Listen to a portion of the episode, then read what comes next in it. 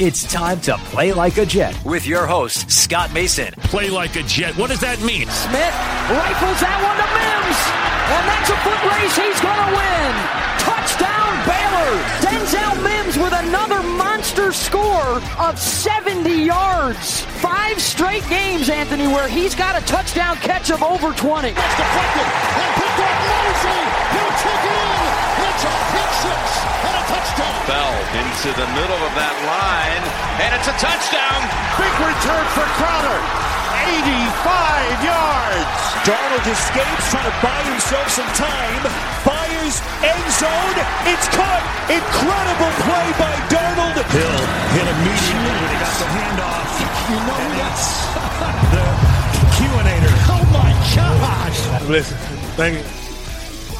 From the TOJ Digital Studio, this is Play Like a Jet. My name is Scott Mason. You can follow me on Twitter at Play Like a Jet One, and it's time for part two of the weekend mailbag. So for that, of course, we welcome in the owner, the operator, the lead reporter, the whole shebang over at JetsInsider.com, and above all that, a very big deal, Mr. Chris Nimbley. So let's jump right into the mailbag. Next question comes in from Steve Schiffenhaus. He says, "Has there ever been a Jet to leave the team?" With this much bad blood with the fans. I mean, this has to be legend status. Can't think of a bigger heel turn for a Jet in my adult life. Well, there are a couple of guys I can think of. I know that fans were really upset with what happened with Brett Favre at the end, but I don't think it was anything like this, only because Favre wasn't here that long. When Gastineau retired, there were some shady circumstances there, and a lot of people thought that he was a quitter. I don't know that it rose to this level, but again, it's different times because we have social media and this nonstop sports coverage, so it's all in the spotlight much more. The closest one as a player that I can think of is Revis. Fans really turned on him, calling him greedy and all that stuff when he got traded to Tampa, and then they turned on him again after they felt like he quit on the team and he got released after he came back and signed that big contract. They were pretty pissed, by the way, when he won a Super Bowl in New England. But they eventually made their peace with Revis, and now most Jets fans that you talk to have a soft spot in their heart for Revis once it's all said and done in a way that I don't expect for Adams. And I think the reason is because the Jets were really good when Revis was here for the most part. So fans look back at that era and think of those two years they went to the AFC Championship and say, wow, Revis was incredible. What a talent. Those teams were really good. The last 10 years they've been terrible, and so they think much more warmly about Revis. I don't think that's going to be the case with Jamal Adams because Adams was on bad teams, and on top of that, he really aired this stuff in public in a way that we've never seen before. Because, yeah, Revis was holding out for money and all those things, but he wasn't going on Twitter and he wasn't publicly saying all this stuff to antagonize Jets fans and antagonize the organization. So Adams drove it to a whole new level. The only guy that I could think of that I would say made the quote unquote heel turn on the level of Jamal Adams is Bill Belichick. But to be fair, at the time, nobody was super upset about it because nobody really thought Belichick was that big of a deal.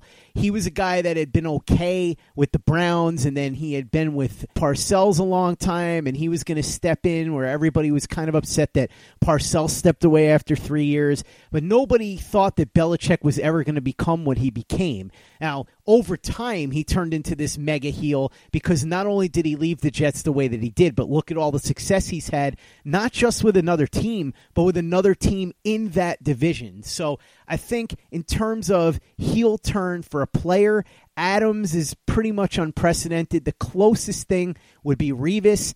And of course, if we're talking beyond players, Bill Belichick. But at the time, fans weren't as mad at Belichick as they are with Adams because they view Adams as a franchise player, and they didn't really think that Belichick was any big deal. A lot of people were like, "Oh, great, they got a first round pick for Bill Belichick." So just goes to show you how times change. That would have been interesting. Uh, Imagine what that reaction would have been if anybody had any idea what what happened with. Mhm. 'Cause That that would have been super ugly. But Mhm. obviously, no one no one really had much of a reaction. It was just like, who is this guy think he is? Like at most. Um, but yeah, the Revis stuff is the closest, but that's that's not even close. A large a large part of this is just Twitter. Um, Mhm. Now, of course, all the Twitter stuff is really, um, you know, only it, it impacts the takes on Twitter. Like, there's plenty of Jets fans who don't aren't on Twitter, and I guarantee you they don't have the same level of uh, like vitriol towards Jamal as the ones who are on Twitter. Um, it like Twitter is this is why we say it all the time. Just like players shouldn't really be sitting there tweeting. They should have like a ghost account if they want to just tweet like a normal person because it, it's dangerous game and fans can turn on you really quick if you're just bad at Twitter.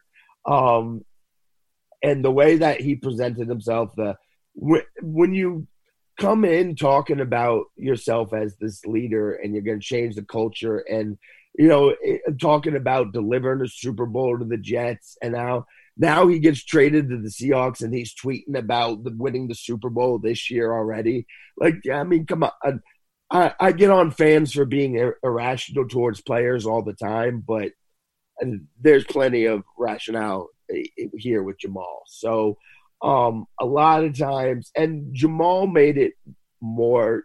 You know, players always say this, and it's true, and I believe it. And uh, it, it, when players want to do something, it's it is it's business, not personal. But Jamal really found multiple ways to make this personal. Um, so it, there's I can't think of anything that's come close, and especially once you factor in the the heel turn of it all, like because man, it wasn't that long ago where you had to be very careful saying anything even remotely critical of Jamal. Um, I, like, I, can't tell you how many times people came just uh, rabidly defending him. And I'm like, yo, I'm not even criticizing him here right now. Like, the, they loved him. And to watch the way he did it, it like, yeah, there's no way that that was going to end uh, any other way. So I can't think of the Revis is the closest one, and that's that's not even close. Especially when he got traded to the Bucs after that injury and after his you know seventh different holdout. Like fans were like, I I don't want to go through this again. There was a lot of especially once they got the draft picks they got in return from them, there was just a lot of all right, cool. Uh, you know, it, it, it spiked back up a little bit when he went to New England. They, they didn't like that as much. Uh, but fan, fans weren't too upset about him leaving there at that point. It, it it wasn't anything like this, and at that, I think everyone kind of understood. Like, all right, yeah, it, they understood it at that point. The Jamal thing, it, especially the way he behaved, and then the you know obviously stuff coming out about him reaching out to the Cowboys and to players first. And then so when he went off on uh, Joe Douglas about listening to offers, like there's this was there's no other way this could end but bad uh, as as a bad look for him.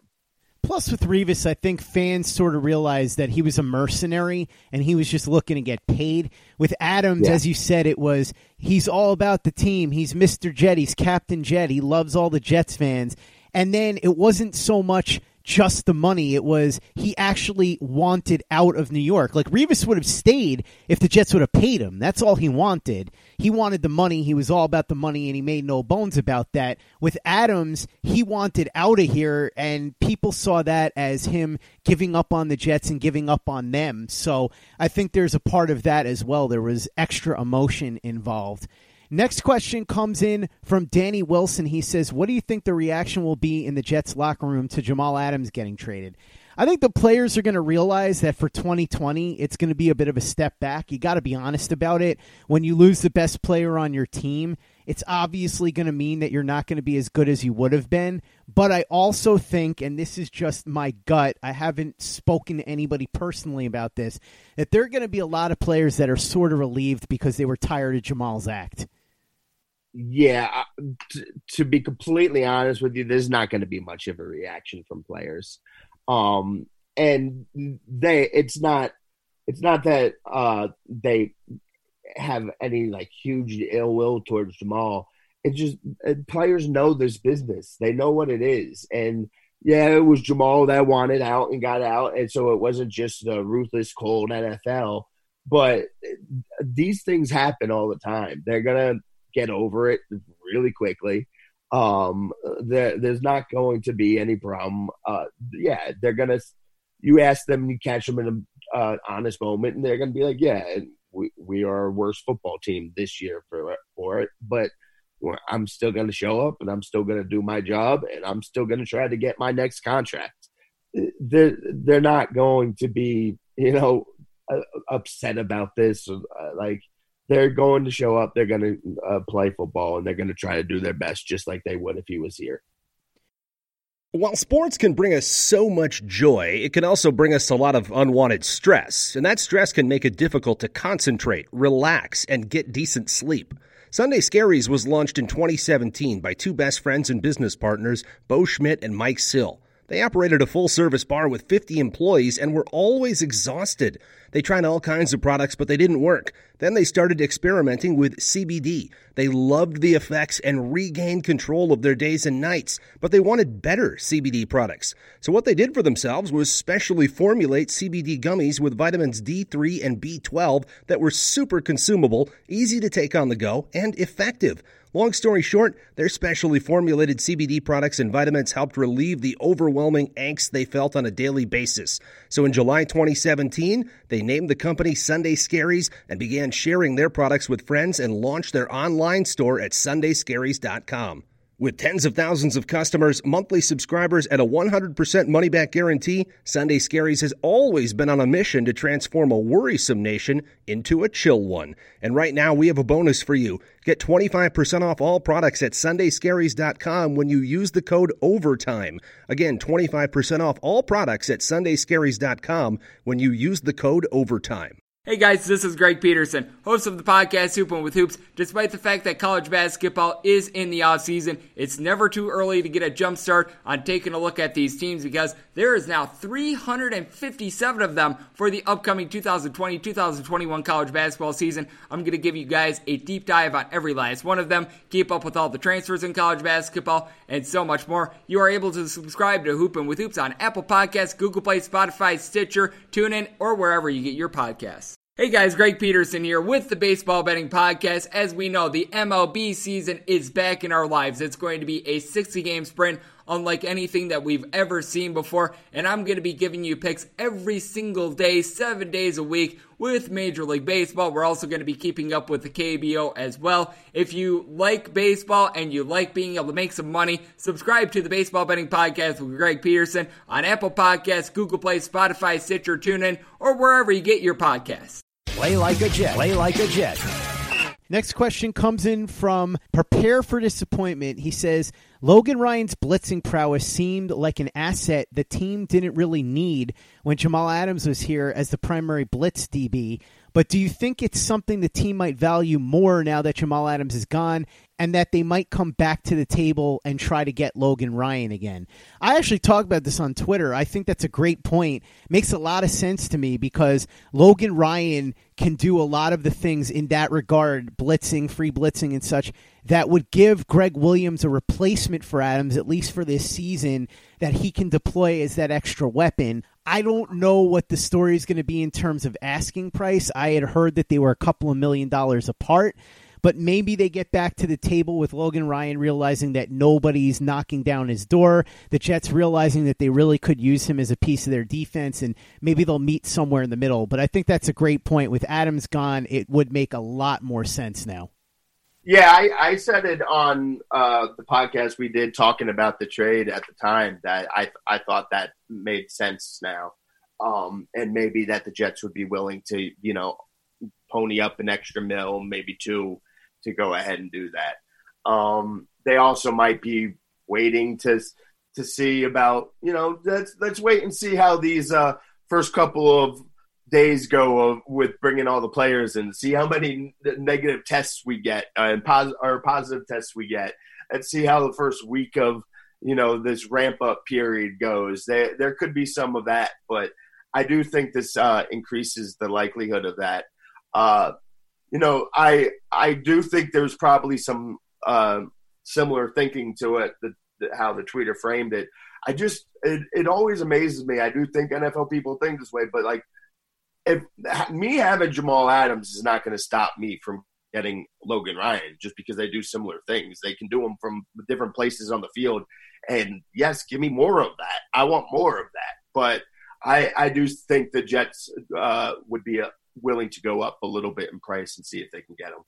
I get what you're saying, Chris, but I think really what Prepare for Disappointment was saying is that as much as they would have liked Logan Ryan before, he makes even more sense now because Jamal Adams, who has similar skill set in terms of blitzing as a DB, is gone. So now you really need that skill even more than you did before. But I totally understand what you're saying. It's never bad to have multiple defensive backs that can do that.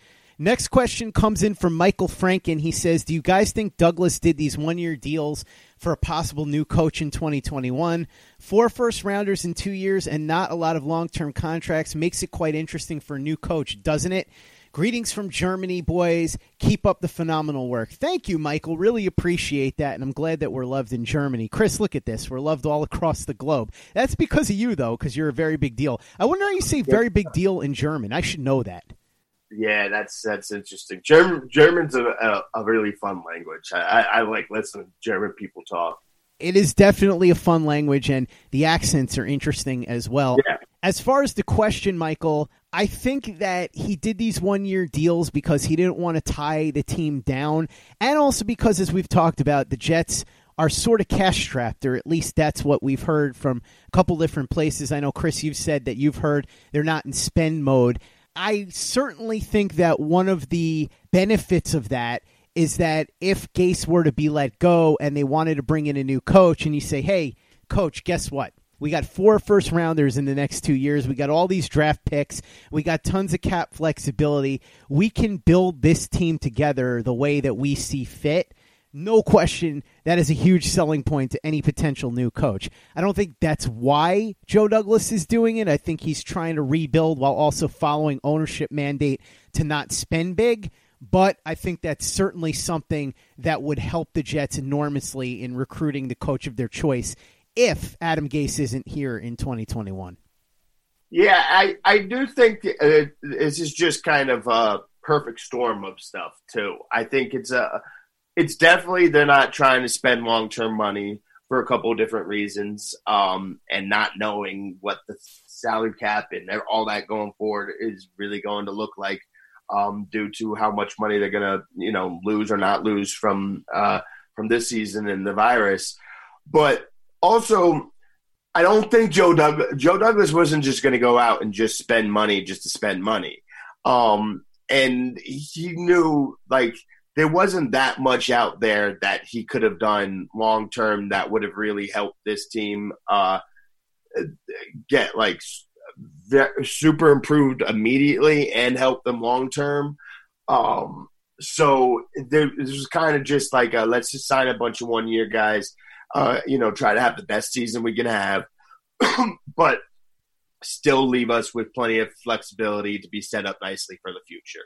So I I just think it was kind of a perfect storm of all these things colliding, and uh, even if the uh, Johnsons had opened up the complete checkbook to Joe Douglas this year, I don't think he would have been like a crazy spender. Like he might have made two uh, two uh, other signings maybe at most. I don't think you would have seen him go crazy um, because he's going to take his time and he's going to build this team and he's going to build it right and in his image.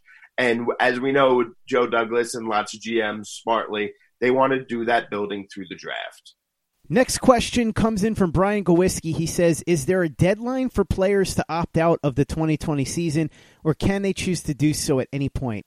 Uh, the, the last I saw, there's they uh, have seven days until after a final agreement on uh, something is hammered out, and that final agreement hasn't been hammered out yet. Um, so I, I, it's but it's seven days from whenever that is. So I, I don't know what that date will be, but when that agreement is, is it'll be seven days from that. Says here, by the way, that at least as of now, that anybody that opts out will receive a one hundred fifty thousand dollars stipend. So it's certainly nothing close to what these guys would earn in a regular year, but at least it's enough to live on for a year. Stipend is a really weird choice of words here because it's really a, a loan because that's coming out of their salary uh, in 2021. Oh, that's interesting. So, I didn't know that. Yeah, yeah, I, I, found that out today. Uh, I don't know why they keep using stipend because you don't have to pay stipends back. Uh, right. Like, like, that's that's not how I, I do not understand why the word stipend is being used. Uh, but yeah, that that's what they're getting. Next question comes in from our guy in the UK, Michael Parsons. He says, Does this clarify that Joe Douglas has the full control of the Jets for the future and has the authority to fire Gase? Surely someone with Douglas's intelligence and background can see how out of his depth Gase is. I do think that ultimately Joe Douglas is going to be the one that will make the recommendation to ownership to fire the head coach. I don't think that the owner will overrule him unless there's something crazy going on. I think that if Joe Douglas recommends the firing, that they're more than likely to let him have his way because, as you said, he has a six-year deal, and so he has his run of the place to an extent. Obviously, the money is a different story because we're talking about something that goes beyond football, but I think that if he wants to fire Gase, yes, he will be able to. As far as whether or not he can see that Gase is out of his depth, I'm sure he thinks about Adam Gase a lot differently than the average fan does, and he knows him better. But I also think that if he sees Gase floundering this year, he's not a dumb guy. He'll do what he needs to do if he feels like that's in the best interest of the team and in his best interest.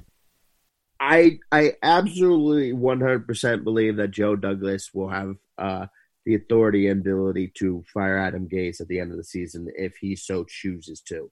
This does absolutely nothing to show me that, though. Um, I mean, Jamal went af- after Adam Gase. Uh, like for all we know, Adam Gase could have been the one that was like, "Yeah, get this guy out of here." um, he he made the comment about the Woody Johnson thing, like that could have been enough for the owners to be like, "Yep, let's move here." Um, I know that uh, Joe Douglas was working on this deal for a while, so uh, that didn't happen. But this this does nothing to show me that because I I have a feeling that everybody was on board, especially once you see what they were getting back. Everyone was in full agreement, and I don't think any one of them is going to object after how everything played out here. Um, but I do agree with your last point there that I don't think Joe Douglas uh, thinks about Adam Gase the same way that lots of Jets fans, or even that I do. I think he believes in him more th- uh, than us. Um, I I genuinely believe that, but we'll have to see how the season plays out because I think you know if they have a really bad season, especially if he struggles to get anything out of Darnold again, then I I, I do think at that point he will be willing to move on. That's going to wrap up part two of the weekend mailbag. Don't forget to follow Chris on Twitter at CNimbley and at Jets Insider. Read his very big deal work over at jetsinsider.com. If you haven't given the show a five star review on iTunes yet, if you could do that for us, we'd really appreciate it. It's an easy way to help out the show if you like what we're doing. It doesn't cost you any money, it doesn't take you much time, but it goes a long way to help us out. So if you could do that for us, we would be quite grateful. And for the latest and greatest in New York Jets podcasts, you know where to go that's Turn on the Jets Digital and turnonthejets.com.